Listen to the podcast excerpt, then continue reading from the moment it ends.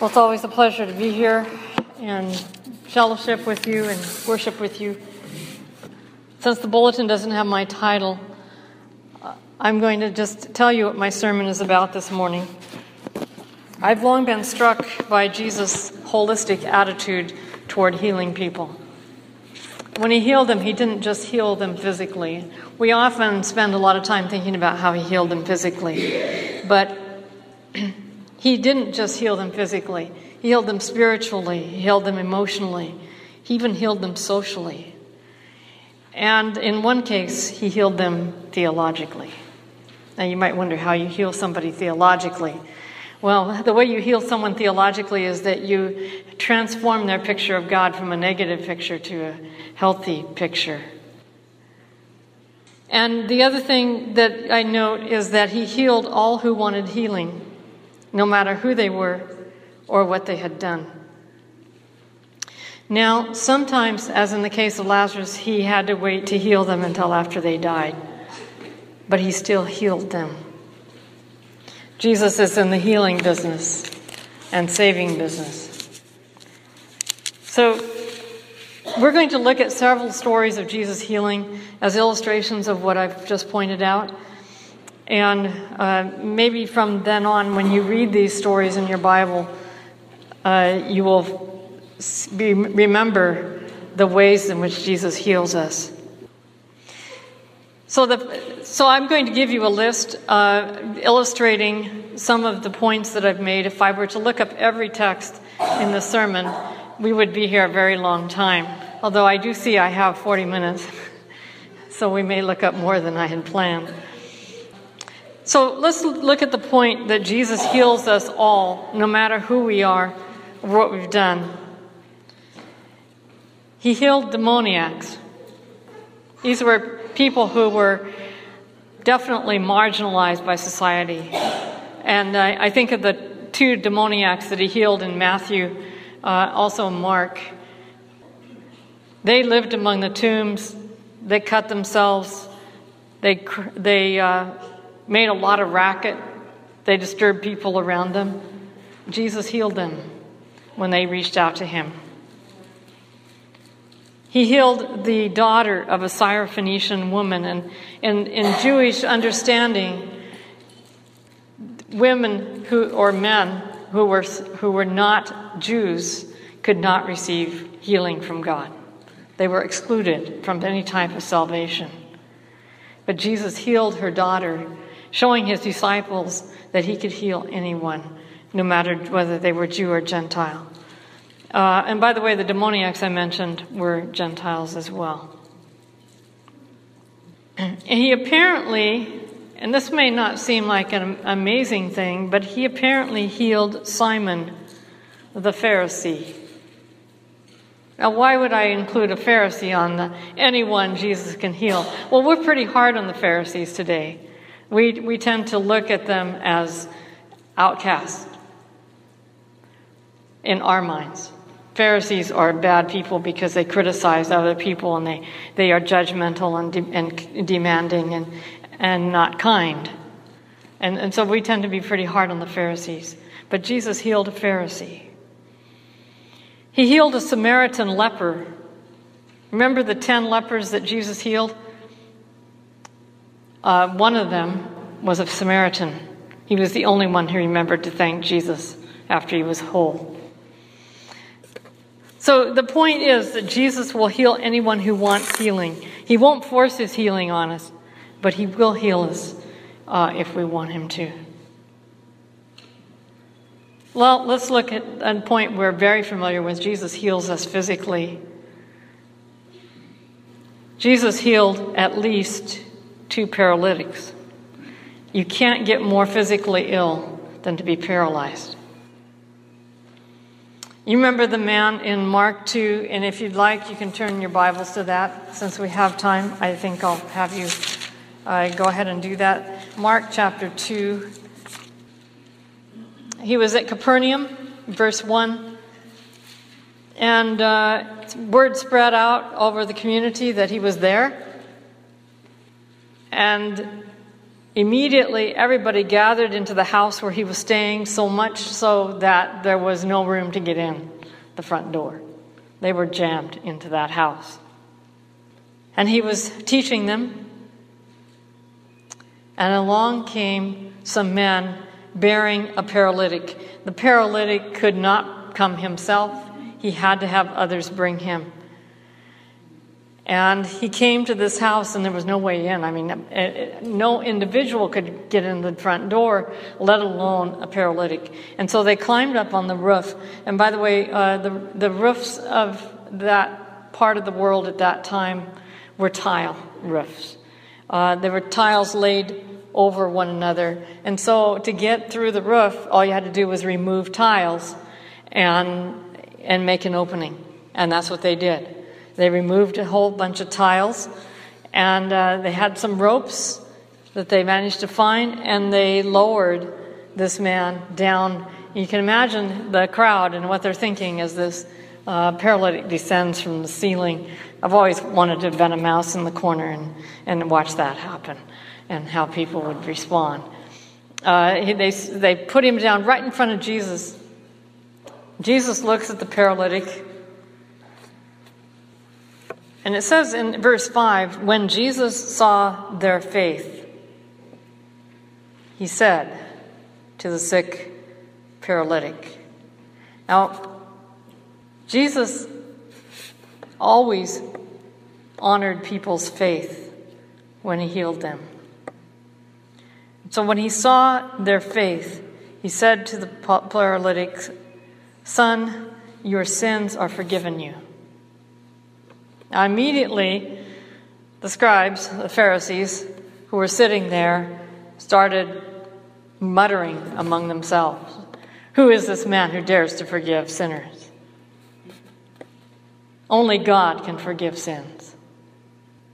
We're going to come to another point after the physically part, so I'm going to come back to the story, because when Jesus forgave his sins, he healed him physically. It was the same thing. And you might wonder what the correlation was. There are certain uh, diseases that a person can get through a poor lifestyle, a sinful lifestyle, that leads to paralysis. It's possible that this man was paralyzed, or he had lived a sinful life and was feeling so guilt-ridden that it had paralyzed him. Uh, allowed disease to enter his mind. So, uh, at any rate, Jesus forgave him and healed him in the same breath. Uh, he healed a woman who had constant bleeding. We're going to come back to her. He healed several blind men, Bartimaeus and the man born blind. And he healed a number of lepers. I've already mentioned Simon, the ten lepers, and then there was the first leper to approach him, which we'll also talk about more in depth. Uh, so let, the point I think I failed to mention in my list is that Jesus heals us spiritually, and that means he heals us from sin. I believe that the best metaphor for sin is illness. That sin is something that happens in our minds by choices we make, sometimes that we fall into it because of other cho- of choices other people have made that affect us. And that the best metaphor then for getting rid of sin is is healing sin. And I think that uh, Jesus exemplifies this in this story when he forgives the man who is a paralytic. So they're arguing about whether or not he can forgive sins. After all, only God can forgive sins. Of course, they're denying that Jesus is God. Jesus says, "What is easier to say, your sins are forgiven you, or to say, arise, take up your bed, and walk?" In the Greek, your sins are forgiven you are only three words. Arise, take up your bed, and walk are five words. But then he says, but that you might know that the Son of Man has power on earth to forgive sins, he said to the paralytic, I say to you, arise, take up your bed, and go your way into your house. Seven words. So Jesus is making it very emphatic that he has the power through his word to forgive. And it doesn't matter whether he says three words or whether he says seven words, the effect will be the same. That was the end of the paralytic needed to be carried around. He jumped out of his uh, his uh, bed that he was on and praised God for being healed. So now I come to my favorite kinds of healing. Jesus heals us from social stigma and thus emotionally and socially. And there are three stories that illustrate this.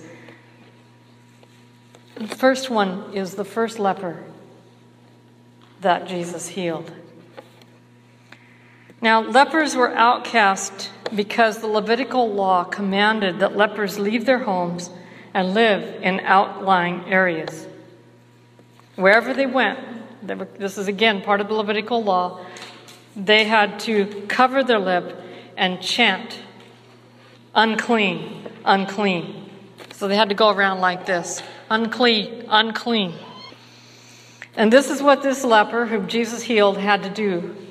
He had to constantly go around casting out uh, his word, unclean, unclean. Now, leprosy was referred to by the Jews as the stroke. They meant by the stroke that God had struck the leper with punishment of leprosy. In fact, in the ancient world, all sickness, all misfortune, everything bad that could happen to a person was viewed as punishment by God. So the leper, knowing he was totally outcast, and by the way, leprosy was the most feared disease because it was considered the most dreaded and the most, therefore, the most punitive of all the diseases. You were the most evil if you had leprosy, except maybe for demon, demonic behaviors. So this man didn't know if Jesus would heal him. He was afraid to come to Jesus. But he thought it might be worth a chance. After all, he had heard that Jesus healed many other people. So on his way to find Jesus, of course, he tries to narrow his focus on Jesus and not worry about the people who were trying to get him to go back where he belonged. But he thought about what to say to Jesus when he found him. And I can imagine him thinking, can you please make me clean? But that sounded as though he doubted Jesus was able to physically heal him. By the time he reaches Jesus, the crowd around him is huge. That is, the crowd around Jesus is huge. So he starts in an outer center, possibly by some women, because women are a little more compassionate sometimes in, in a very legalistic, rigid society. So he starts where the women are, but they they they pull away and look at him in horror. And the men start telling him, you need to leave, get out of here, uh, you don't belong here. And he has to say unclean the whole way, so he advertises who he is and what he's coming for. And finally he gets told, Jesus won't heal you. He's never healed anyone of leprosy before. And that gives the leper an idea of what to say to Jesus. Finally he sees Jesus just a few steps ahead of him. There's a pause of silence as the crowd waits to see what Jesus will do with this human specimen of divine anger and punishment. Jesus waits for him to speak first. And you can imagine that intense stillness as the scorn surrounds him like a suffocating plastic bag, making it hard for him to think, let alone speak. The only thing he can think to do is to bow with his face to the ground, and so he throws himself face down before Jesus, showing him the utmost reverence of his time. And then he says, "Lord, if you want to, you can make me clean." What happens next is not is hard to know in sequence, because Mar, uh, the gospel writer ties it together and links it closely together. Does Jesus speak first, or does he act first? I'd like to think he acted first. Jesus puts his hand on the shoulder of the leper. Now, you weren't to touch a leper. You could, it was very contagious. You could get leprosy. You weren't to touch a leper, but Jesus places his hand on the leper, and then he says, "I want to be clean." It's not enough for Jesus to just physically, he could have spoken the word and he would have been done with leprosy. But Jesus wanted to restore him emotionally and socially. And in a sense, he restored him theologically and spiritually, because he made it clear, this is not punishment. This is my opportunity to make him whole.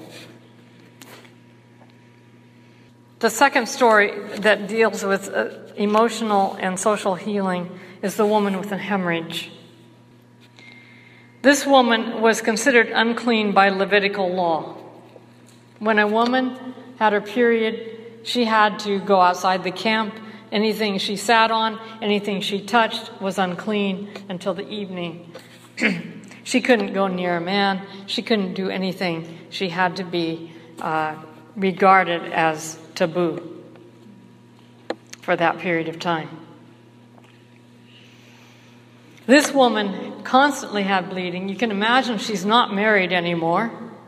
She's had this for twelve years. Her husband has probably long since abandoned her.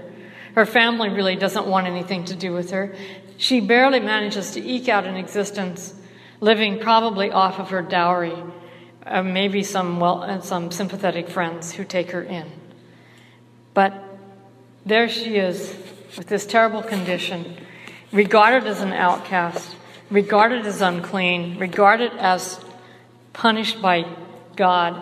She would go to healers. She would go to uh, the people who, uh, the priests and, and rabbis, trying to get help, and they all told her she was being punished by God. So she decides to try Jesus. And as she follows the crowd that's following him, she thinks, how can I get get his attention? Nobody will let me near him. He won't. He probably won't want me to be near him either. If I could just do something, maybe I could touch the fringe on the edge of his garment. All Hebrews were to wear a fringe on the garment, signifying their loyalty to Yahweh as their only God. And so she manages to slip through the crowd and manages to get next to Jesus. And she she's crouched down so that no one will notice her, and she reaches out and she touches his fringe, hoping that if she touches the fringe, it won't make him unclean. And she's about to slip away, feeling something happen to her body, feeling the bleeding stop, feeling power and energy and life coming into her body. And, and she's overjoyed, but she's trying to slip away without anyone noticing her when she hears Jesus stop and say, "Who touched me?" And she doesn't, she, she almost can't move. It shakes her. Jesus asks who touched him? And the disciples say, "Lord, you know, we're in a crowd, and everybody's touching you. They're pressing on you. Why, how can you say, 'Who touched me?'" And Jesus said, "No, but I felt power go out from me. Who touched me?" Finally, He looks right at her. And she can't hide anymore. So she comes toward him. Now, Jesus is a very busy person. He's really on his way to try to heal Jairus' daughter, who ends up dying because he's delayed. And uh, this woman senses that he's in a hurry, but she takes the time to tell her story. In such and such a year, I started bleeding, and I went to such and such a doctor, and she tells this lengthy story. Well, Jesus listens. And then looking at her with a smile when she finishes, he says, "Daughter, your faith has made you whole. Go in peace." It's not enough for Jesus to heal her physically. She could have just slipped away, been happy, excited that she was well. But Jesus wanted to restore her emotionally and socially and in every way. My favorite story of Jesus' healings is the woman with a bent-over back. Uh, we can read the story, and this is one I want you to turn to in Luke thirteen. And we start with verses ten to seventeen. He was teaching in one of the synagogues on the Sabbath, and behold, there was a woman who had a spirit of infirmity, eighteen years, and was bowed together and could not lift herself up. And when Jesus ta- saw her, he called her to him and said to her, "Woman, you are set free from your infirmity." And he laid his hands on her, and immediately she was straightened and glorified God. The ruler of the synagogue answered with indignation because that Jesus had healed on the Sabbath day, and he said to the people, "There are six days in which people ought to work and then come and be healed, and not on the Sabbath day." Jesus answered him and said, "You hypocrite, does not one of you on the Sabbath set free his ox or his ass from the stall and lead him away to water? And ought not this woman, a daughter of Abraham, whom Satan has bound these eighteen years, and one version has these long eighteen years, be bound, be loosed from this bond on the Sabbath day?" We don't know exactly what she suffered with. It could have been scoliosis. It could have been kyphosis. Whatever it is, she couldn't straighten herself up. And it's very hard to walk when you have to be bent completely over. Now, in keeping with the understanding of his day, Luke sees her as uh, suffering due to a spirit that she had. And that was a view that meant they were under demonic control, that they had welcomed the demons into their lives, and that they had therefore uh, were suffering under, again, divine punishment. What is significant to me is that she comes to the synagogue late. Jesus is teaching the people, and all of a sudden, here's this woman. And I don't know if you know this, but in Jesus' day, the synagogues had a separate place for women to sit. Sometimes it was in the back, sometimes in a balcony up along the side. Um, it's possible that there was a balcony like that. And sometimes there was a curtain in front of them. They couldn't see. They couldn't participate easily in the worship service. A lot of times they sat and gossiped because that was all they had to do. This is especially true today in Orthodox synagogues where uh, women are behind a curtain and they only know enough Hebrew to read it, but they don't understand it. So they don't really know what's going on in the service. At any rate, my question is, did she come out of the woman's arena and start walking down toward Jesus? Is it possible? Jesus sees her and says, and motions her to join him. Come here. come here.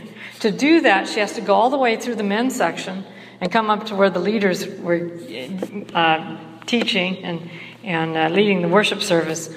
And he had to go, she had to go up there. So Jesus says, "Woman, you are set free from your ailment."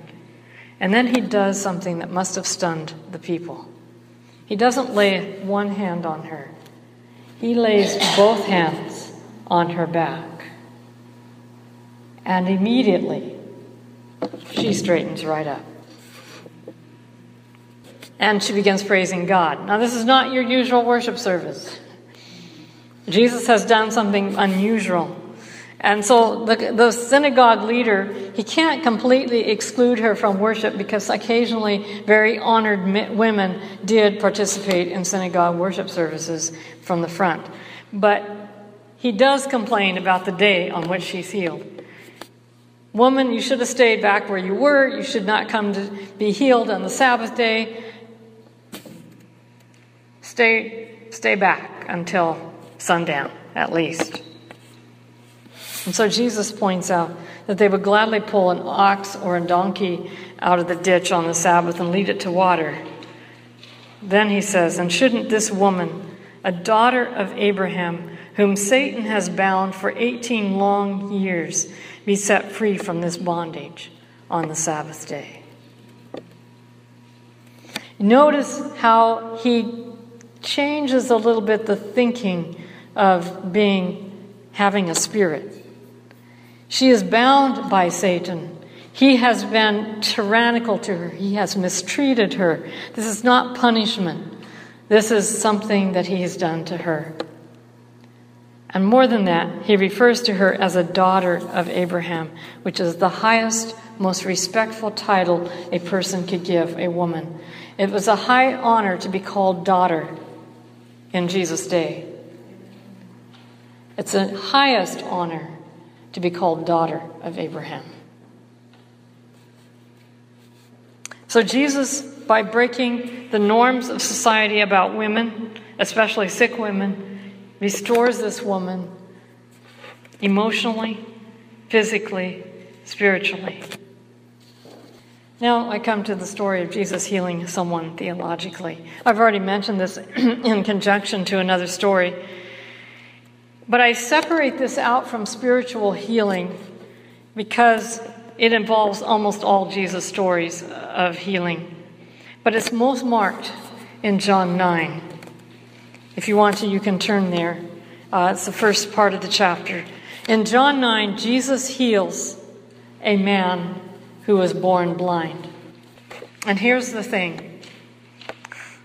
The rabbis argued relentlessly about whether the man sinned in the womb, as an infant in the womb, or whether his parents sinned, the reason he was born blind. And there were two sides to that in terms of a decision. Uh, one side was the man sinned, that is, the baby sinned in the womb and did something he shouldn't have done, and so that he was born blind. The other side said, "No, that's impossible. It must have been the parents who sinned." So the disciples asked Jesus, "Who sinned, this man or his parents, that he should be born blind?" Jesus will forever answer the ancient question about the cause of suffering. Is God the cause of our suffering? Is suffering punishment from God? Or is it the result of living in a sinful world? Jesus says, neither this man nor his parents sinned. He was born blind so that God's works might be revealed in him. I love the way Jesus doesn't take sides. Neither one is right. Do you know how many debates we have where neither side is right? There's lots of them. Now, Jesus doesn't take sides. He simply says, what an opportunity for me to reveal God's glory and his desires to heal. I would like to propose to you that this should always be our understanding of things when we suffer. Because so much of illness is genetically disposed or uh, resulting from traumas we've had or resulting from other things. It's it's important that we not real not think of it as punishment from God. I believe that Jesus always wants to heal us, and he always will if we want his forgiveness and healing love. But the reality is that in a sinful world, sometimes Jesus waits to make us whole. In the story of Lazarus in John eleven, Jesus waits after his friend Lazarus had been dead four days to show up. His, the sisters of Lazarus, Martha and Mary, sent him word as soon as he got sick. Jesus, the one you love, Lazarus, is ill. And Jesus waited and let him die. And that's a hard thing for them to experience, and it's a hard thing for us. We always want Jesus to make us whole, and I believe that he always will in some way make us whole when we pray, even immediately, such as emotionally healing or uh, phys- uh, in some ways making us physically more comfortable. But Jesus let Lazarus die, I think, to remind us that he is always with us in spirit when we have to experience death and we can't experience healing. So he raised Lazarus as a, from the dead as a type of all of us who believe in him. If we believe in him, he will heal us all in the last days. But that doesn't mean, and I want to I want to stress this, that doesn't mean he can't heal us now. He often does. I have witnessed him healing people many times in life. Um, I think the most dramatic one I've witnessed in my own family was my father, who when he was eighty-six contracted uh, pneumonia. And he couldn't get into see his doctor. He was he's a card-carrying veteran. Uh, he couldn't see it in to see his doctor. They wouldn't listen to him when he'd call that he was really sick. And uh, he waited and waited, and eventually his lung collapsed, uh, and it looked like he was not going to make it. Uh, he finally, in order to get treated, had to have someone take him to E R at the Veterans Hospital in Fresno. And he went in uh, to surgery on the on I think a few days later. They ha- they tried to implode his lung, uh, going through the throat, but uh, it was stuck so had been stuck so long that they couldn't implode it. And so they went in surgically, left it, leaving him a big scar across his shoulders, and imploded the lung manually. The doctor who saw my mother after the surgery uh, did not give much hope. My mother asked him when he would be able to come home. He said he will never come home again. I was able to go six weeks later, pick my father up, and take him home. So I know that God can heal. Uh, and you, you might think, well, why would he heal an eighty-six-year-old man who's... Uh, kind of lived his life, hasn't he? Well, he's ninety-five today, and he still plays the organ for the Saint Lena Church every other Sabbath. He's cut back a little bit. I, I tell that story so that you can be encouraged that we can seek healing from God. He may heal us partially. Sometimes I, I was an, had an anointing service because I contracted Lyme disease, and it was rapidly taking over my body. And God was present and said to me, as your days, your strength will be. He didn't heal me. I still have Lyme disease. But he has, he has honored that statement every, every day since. I have never missed a class because of Lyme disease. So I would invite you to seek God's healing in your life for whatever need you have, emotionally, physically, mentally, spiritually, socially, in every way. And ask God to heal you. I believe He will. Let's pray. Father in heaven, we we thank you for these stories of Jesus healing. I believe you would love to heal us more than you do. And I believe that you always do heal us in some way when we ask you to. And so we ask for healing in our lives today as we live for you, as we put our trust in you. And we thank you in Jesus' name. Amen.